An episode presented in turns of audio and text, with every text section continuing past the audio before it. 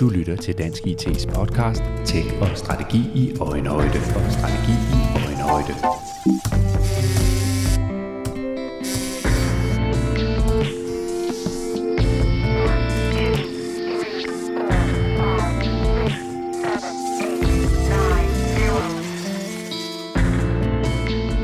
Den offentlige sektor i Danmark har i de seneste årtier gennemgået en rivende udvikling i takt med den øgede digitalisering.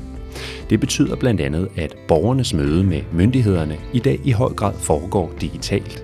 Om det så er via skat.dk, borger.dk, sundhed.dk eller når man logger på med sit MitID og modtager en besked på digital post. Den digitale udvikling, der har fundet sted og gør det med stadig større hastighed, rummer mange fordele for Danmark. Det er dog også en udvikling med så vidtrækkende konsekvenser og så markante forandringer til følge, at nogle borgere har svært ved at følge med, når det digitale tog bulrer ud af. Dermed risikerer de at blive efterladt på perronen, og vi risikerer at få skabt et samfund, hvor der ikke er lige adgang og lige muligheder for alle. Hvis vi skal blive bedre til at sikre et velfærdssamfund, hvor den offentlige digitalisering er til gavn for alle, kræver det blandt andet en bedre forståelse af, hvad det er, der driver borgernes adfærd. Det mener gæsten i denne podcast-episode. Søren Skåb er postdoc ved Center for Offentlig IT på IT-universitetet. Han har arbejdet med digitalisering i den offentlige sektor siden midten af 1980'erne og forsker blandt andet i borgernes møde med det digitaliserede offentlige. Derudover er han medlem af udvalget for digitale kompetencer i Dansk IT. Søren Skårup, når du betragter den offentlige digitalisering, der har stået på i flere årtier efterhånden, hvordan vil du så beskrive den epoke, vi er i gang med i, i øjeblikket? Vi befinder os nok i sådan et, øh, et vadested. Øhm, for det første så har vi høstet alle de lavt hængende frugter for længe siden. Øhm, og det, der er tilbage, er langt sværere at få effekt af. Øhm, for det andet er vi begyndt for alvor at løfte blikket op fra teknologien og kigge ud på den verden, den skal fungere i, og genopdage måske, at den er mere kompleks, end vi måske tænkte, eller vi har i hvert fald glemt, hvor kompleks den var, og at, øh, at det både stiller udfordringer til, hvordan vi øh, udvikler øh, teknologien, men også, at vi bliver nødt til at se bredere, når vi, vi udvikler. Vi, vi laver ikke bare teknologi, vi laver jo vi, laver, vi ændrer på en hel masse ting omkring teknologien. Vi ændrer på hele landskabet omkring teknologien, når vi indfører den eller ændrer i den. Og ofte opstår problemerne ude i det landskab, og ikke direkte ved interfacet. Og ofte så øh, er det måske også der, nogle af de mest spændende muligheder ligger. Så vi er, vi, vi er, vi er måske sådan, ikke, ikke sådan en krise i negativ forstand, men i en fase nu, hvor jeg håber, håber, at vi stopper lidt op og reflekterer lidt og kigger lidt ud i verden igen. Mm. Og hvad er det, vi skal reflektere over, eller hvad er det for nogle spørgsmål, vi bør stille os selv? Øh, ja, både den offentlige sektor, hvad er det for nogle spørgsmål, den offentlige sektor bør stille, men også og alle os, der har noget at gøre med digitalisering. Hvad er det for nogle spørgsmål, der bør være øverst oppe øh, i, i de her år? For det første er det øh, jeg vil snart sige, hvad, ja, spørgsmål, hvad vi skal holde op med at gøre. Vi skal holde op med at se teknologien som neutral, for det er den ikke, og den har den aldrig været. Vi skal også, øh, vi snakker meget om digital transformation, men digital transformation er jo ikke at gøre det samme som før, bare lidt bedre med det digitale ovenpå. Og transformation er jo, når vi om, vasker tavlen ren og siger, hvordan øh, skulle vi gøre, tænke det her på en helt anden måde. Og så handler det også om at nærmest at sige, flytte det, sætte det digitale i parentes, og sige, at det handler om transformation, som, skal være, som kan, kan blive inspireret af digitale muligheder, og som kan understøttes digitalt.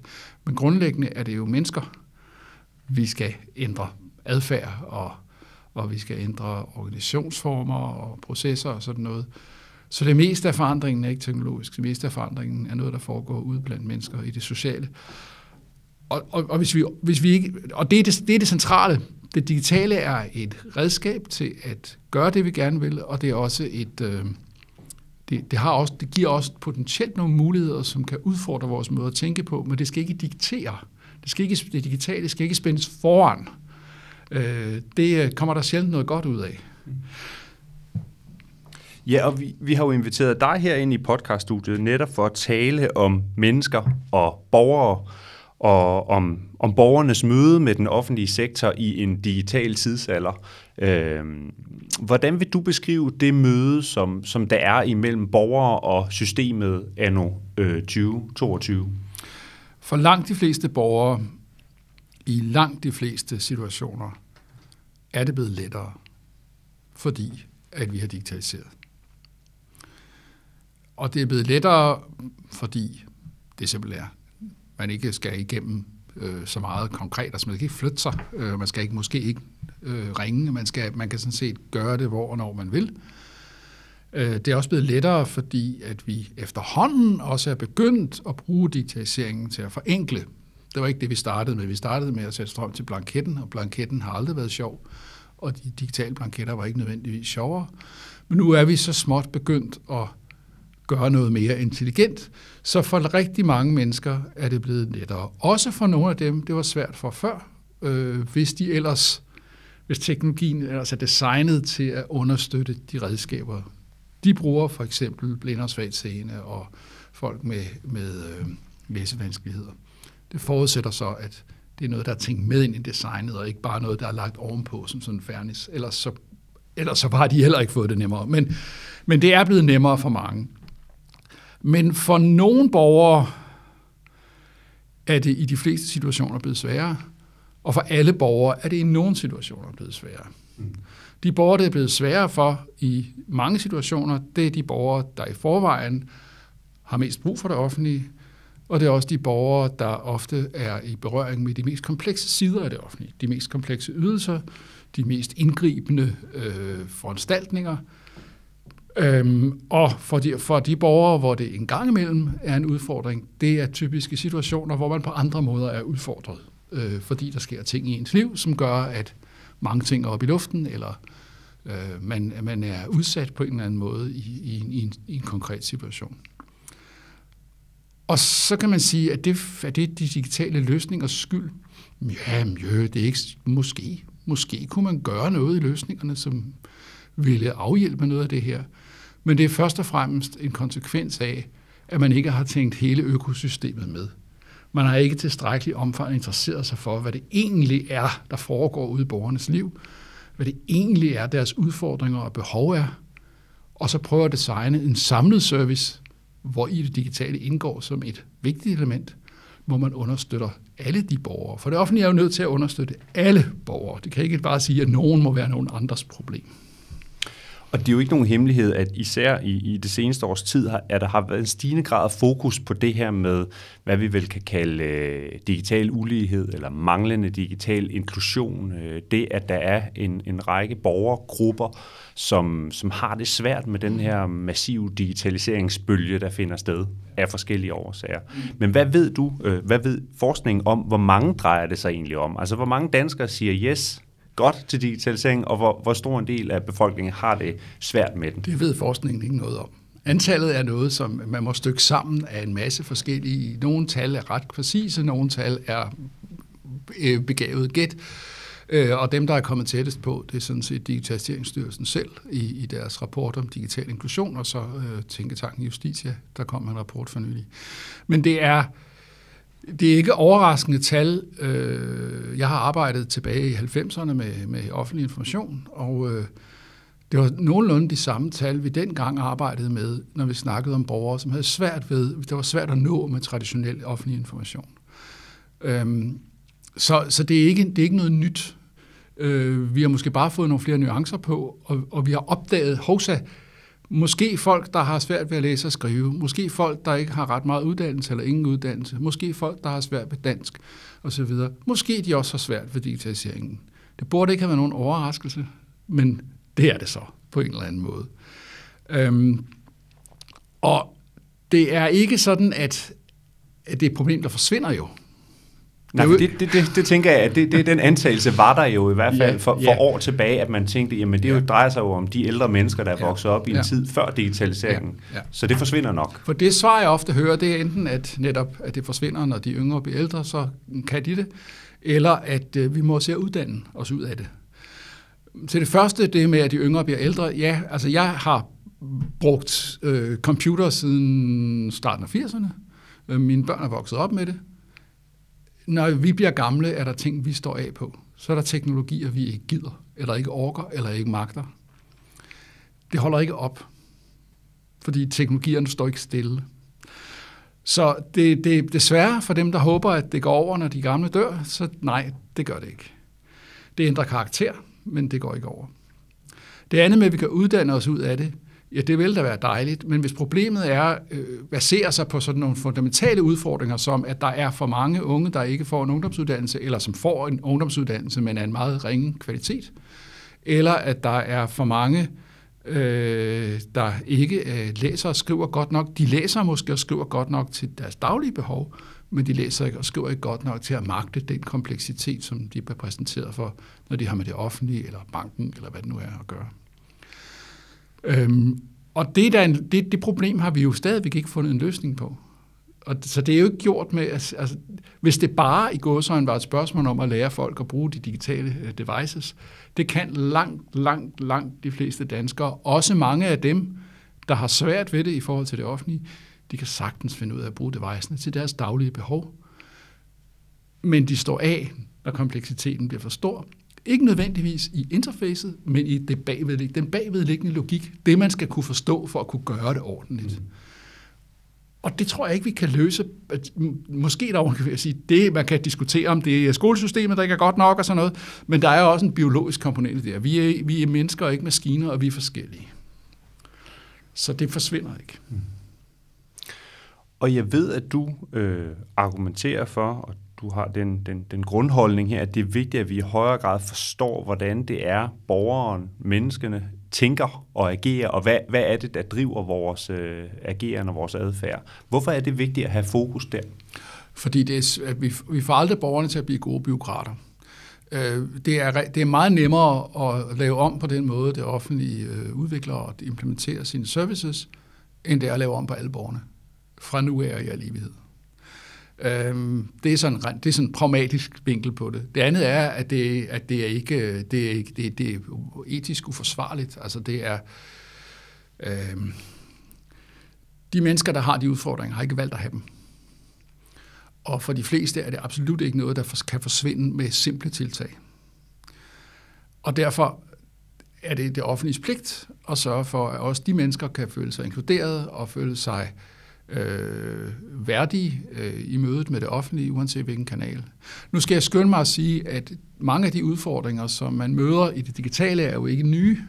De har fået en ny accent med det digitale. Det digitale har ligesom for nogen skabt et ekstra lag af barriere, for nogen skabt nogle nye lag af barriere, men eksklusionen, de, dem der er først og fremmest digitalt ekskluderet, var også ekskluderet før. De havde svært ved at mestre og magte det offentlige.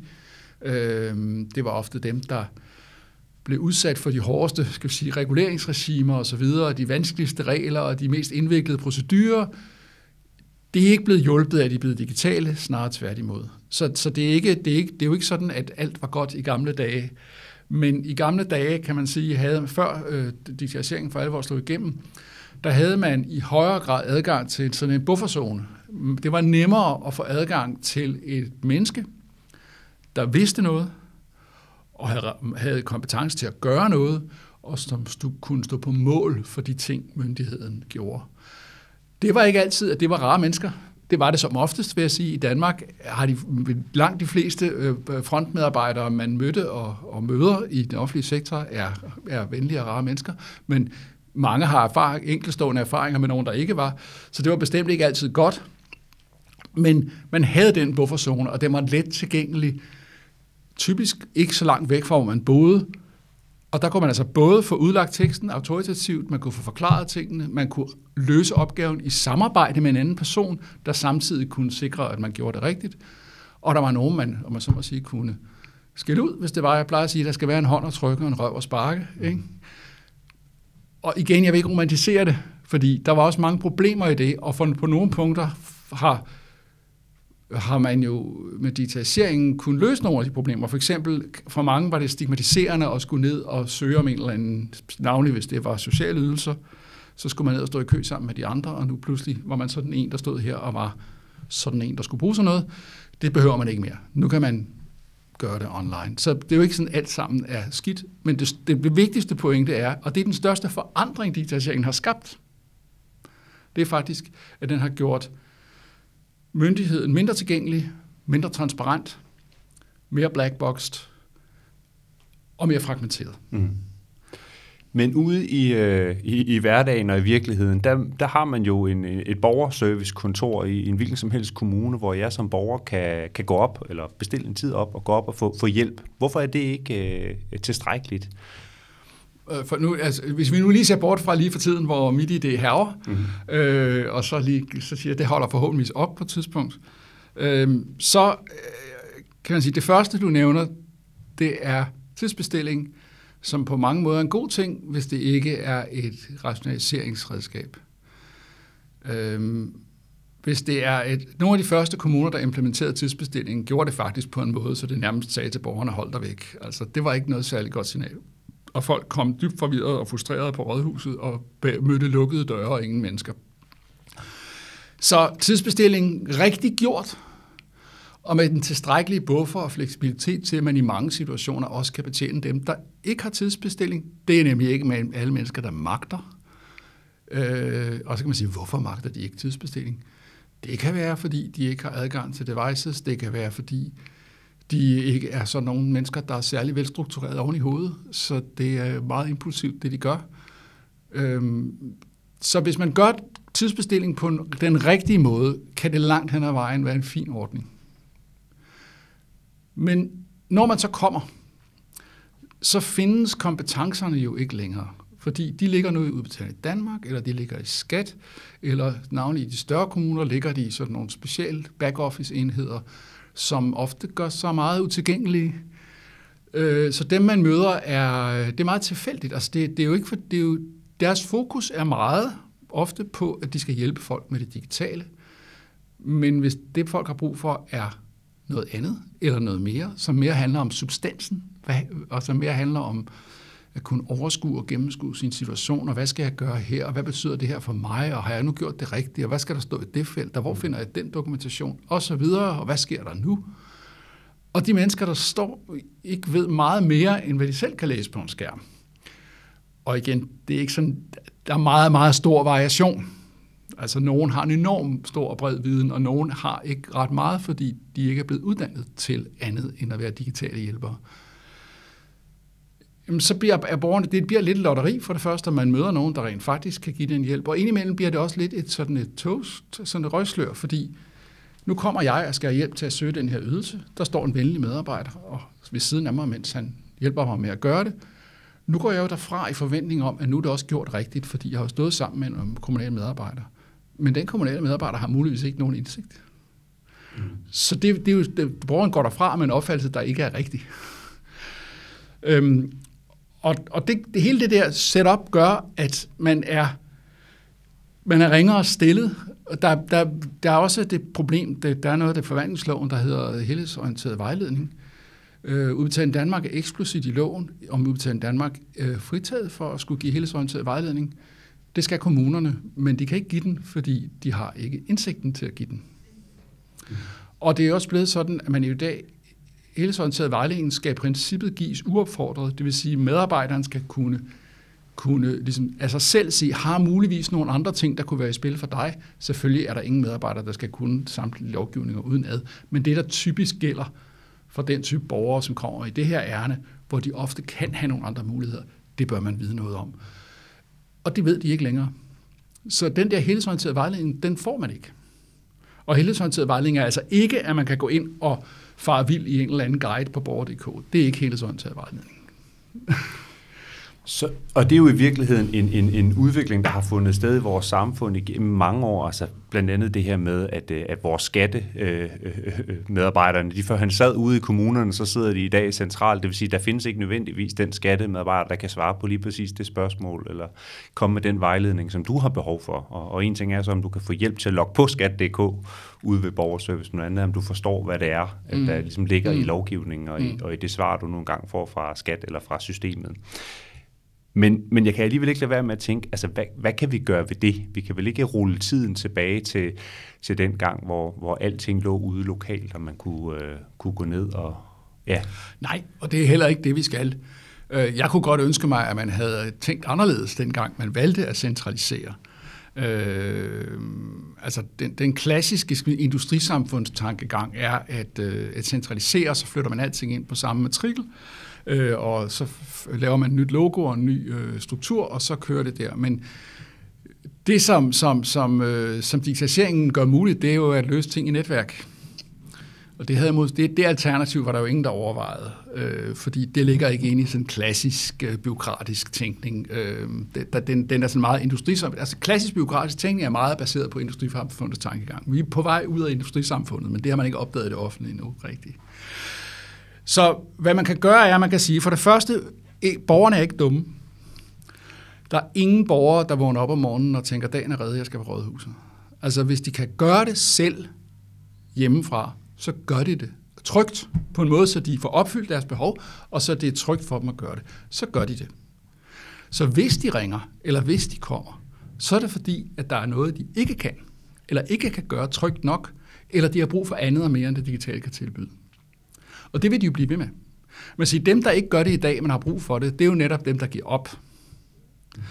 I dag så kan man se, hvad har borgerne muligheder, når de har det behov? Jamen, de kan gå på borgerservice og få hjælp, men til hvad? Ikke også? Øhm, de kan ringe til nogle af de andre myndigheder, og står man i en situation, hvor man både skal noget, der er kommunalt, noget, der er udsendt Danmark, og noget, der er skat, så skal man altså have fat i tre forskellige myndigheder, som absolut ikke taler sammen, eller interesserer sig for hinanden, eller ved noget om hinanden. Og så kan de, øh, de kan også få hjælp øh, af øh, venner og bekendte, eller af øh, frivillige organisationer, eller de kan give op.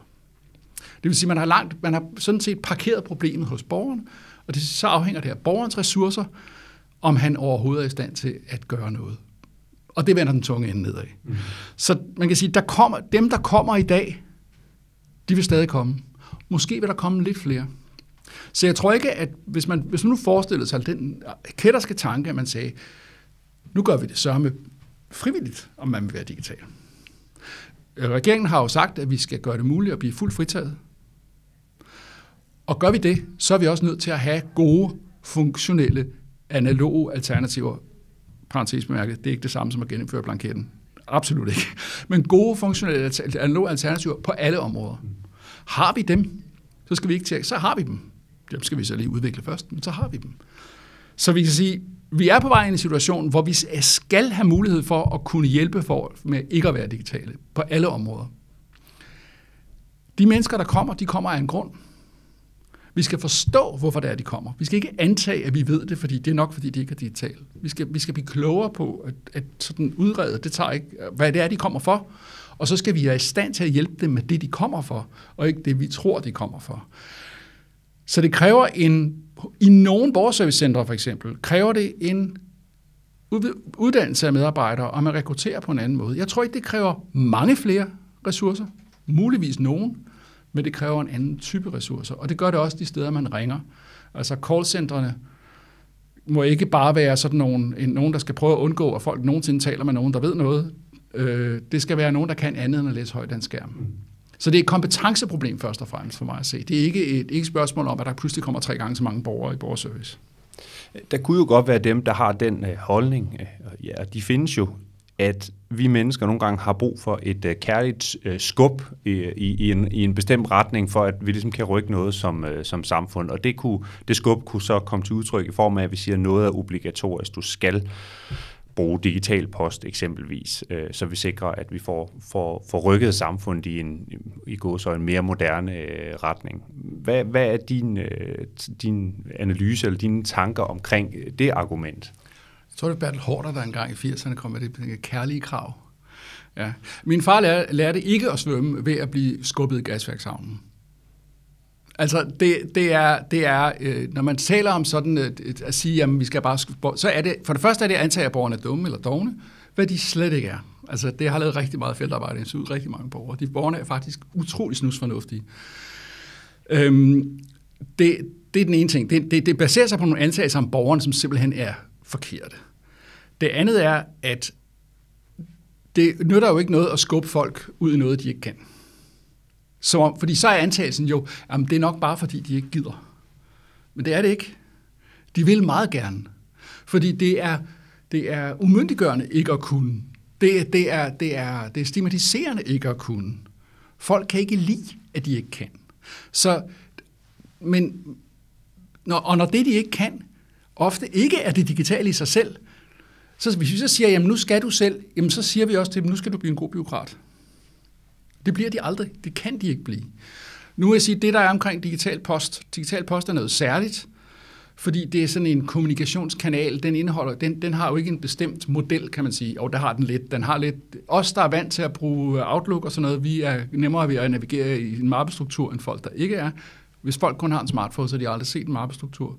Og da de, hvis de har en, de fleste mennesker har heller aldrig set en fysisk mappestruktur, så der betjener vi altså en metafor, som de mange mennesker overhovedet ikke mestrer og som faktisk er rigtig svær at mestre, hvis man ikke man kan den. Mm. Så der, der er stadigvæk nogle ting, der ligger i konceptet, altså i designet, eller de grundlæggende koncepter, som er problematiske. Men altså, det er jo en kommunikationskanal med alle dens vorter og problemer, så jeg kan godt se en vis fidus i at sige, alt andet lige, så har du digital post. Det kan jeg godt se en fidus i. Det er, øh, og fritagelse har jo altid været, øh, ikke til at starte med, men det er, det er ikke noget problem at blive fritaget i dag. Det er nemt at blive det. Øhm, og kan man også blive fritaget for, som udgangspunkt fritaget for at bruge selvbetjening, fordi mange af de samme mennesker har det samme problem med selvbetjening, eller større problem, jamen så, så er det sådan set fint nok, at vi har et, et øh, at du er, om man så må sige, per default til med digital post, medmindre du siger, at du ikke vil. Mm. Det kan jeg godt se en fidus i. Det giver ikke mening med, det, med selvbetjeningen, fordi der er de, de, de samme mennesker vil ofte have problemer med selvbetjeningen. Så det, øh, og der skal man jo i dag fritages i hver enkelt tilfælde på mange forskellige måder, og det, det er sgu for bøvlet altså. Mm. Men, men den her digitale udvikling, som, som, som har stået på og står på i, i, med stadig større hastighed, og som så også skaber nogle, øh, udstiller nogle, nogle, nogle udfordringer, der i virkeligheden er, ligger i vores samfund i forhold til, hvad, ja, hvordan borgere er så forskellige det gør sig jo også gældende over i den øh, private sektor, kan man sige. Altså hvis man skal til frisøren i dag, så skal man typisk øh, ind på en eller anden app eller hjemmeside og bestille en tid. Øh, det samme gør sig gældende, når man skal have bilen på værksted, så er det også et online booking system, og, og i øvrigt så kan det være, når jeg skal handle tøj næste gang, så findes butikken ikke længere i den lokale gågade, men den findes også et eller andet sted derude på, på nettet. Og den udvikling kan vi jo ikke øh, styre, øh, for det er jo markedskræfterne, der, der driver det. Så, så, så alt andet lige er digitalisering ikke bare kommet for at blive, og er det her ikke bare en udvikling, der er øh, sat i gang, og som ikke kan rulles tilbage? Altså, det der med udviklingen, er, der er ikke noget, der er deterministisk i udviklingen. Det, det, det bestemmer vi sgu selv. Altså, det, men, men og, man, og man kan godt, der er visse typer af krav omkring tilgængelighed og så videre, man godt kan stille til private virksomheder. Også i dag, vi har for eksempel stadigvæk et krav, om man skal kunne tage imod, men med meget få undtagelser, tage imod kontanter. Ikke? Og skal vi erstatte det med noget andet, så skal det virkelig være godt gennemtænkt. Ikke? Og det samme gælder, hvis vi ser på de udfordringer, folk kan have i forhold til det private, jamen det, det, mange af de, de har, det, det er lidt noget andet, fordi det er højt, man har større valgfrihed. Øh, der er ikke det, og, og øh, den valgfrihed er indimellem svær at praktisere. Hvis man, det kan være meget svært at komme fysisk i banken efterhånden. Ikke? Mm. Øh, og det er også et problem for, for nogle typer af borgere. Men der er jo det ved... Det, det der er så godt med, at vi har så mange ældre, at de har nogle stærke organisationer, det er, at, at de ældre er økonomisk interessant marked. Og hvis de ældre og ældresagen, så nogen kan presse på for, at virksomheder, der gerne ser de ældre som en interessant marked, stadigvæk tilbyder muligheder, som de ældre magter, så hjælper det også alle mulige andre, som ikke er et interessant marked for mange. Så det er nok lidt... man kan ikke rigtig lovgive sig ud af det. Man kan lovgive sig af nogle ting, der handler om, om for eksempel overhold handicapkonventionen og sådan noget, det, det, og EU's øh, øh, regler på det område. Øhm, men, og, og der kan også godt være områder, hvor det er sådan, det ligner samfundsvigtige services, som for eksempel banker og forsikringsselskaber og pensionsselskaber, sådan noget, der er uomgængeligt i de fleste menneskers liv, hvor man kan sige, her kan vi måske også stille visse krav, men det er selvfølgelig noget, man skal være meget forsigtig med, ikke kun fordi det er gået sådan er synd for virksomhederne, men fordi det også er øh, øh, altså det, det bliver ofte noget, der låser ting fast på en uheldig måde. Altså det, det er jo noget, der, det er, det er noget, der bevæger sig hele tiden. Så, så, men der kan man jo, altså man kunne jo godt forestille sig, at man sagde, jamen vi har i hver eneste kommune, er der et sted, hvor du kan gå hen og få hjælp, når du har brug for noget. Du skal gøre noget selv, altså til digitalt, som du ikke magter. Og du kan også få hjælp, hvis det er noget med banken. Du kan også få hjælp, hvis det er noget med forsikringsselskabet. Ikke hvis netbankløsningen ikke virker, så skal du ringe til netbank support. Ikke? Men, altså, men du kan så være, hvis du, hvis du ikke forstår, hvad de siger, så kan det være, at du kan komme ned her og få hjælp. Det er der jo nogle kommuner, der faktisk frivilligt har lavet noget i den stil. Mm. Hvor man kan komme og få hjælp til det meste. Bibliotekerne gør det i forskellig grad allerede. Øhm, så det er måske løsningen, at man ligesom skruer lidt op der, og måske også fra de store, øh, de her store spillere, som jeg snakker om med banker og forsikringsselskaber osv., så måske lidt mere aktivt understøtter den indsats. Så kan man sige, at er det noget, det offentlige skal betale for? Jamen, det er det jo nok, fordi den søren skulle det ellers gøres. Altså det, det bliver meget, og, og man kan ikke privatisere det problem ud til de frivillige organisationer, øh, fordi det er et samfundsansvar. Søren Skåb, vi skal så småt til at runde af, men jeg kunne godt tænke mig at, at spørge dig, hvis du nu kunne bestemme over øh, den offentlige øh, digitalisering, hvis vi gjorde dig til digitaliseringsminister, hvad skulle så være hvad skulle så drive udviklingen i, i, i den kommende, øh, øh det kommende kapitel, vi er på vej ind i, i forhold til, når du kigger over den her lange periode, hvor der har stået på i virkeligheden? Hvad er det, vi skal have fokus på som, som samfund for at sikre en, en sammenhængende offentlig digitalisering, hvor vi får øh, så mange med som muligt, og vi tager hånd om de borgere, der har øh, særlige behov? Først vil jeg nedlægge Digitaliseringsministeriet igen.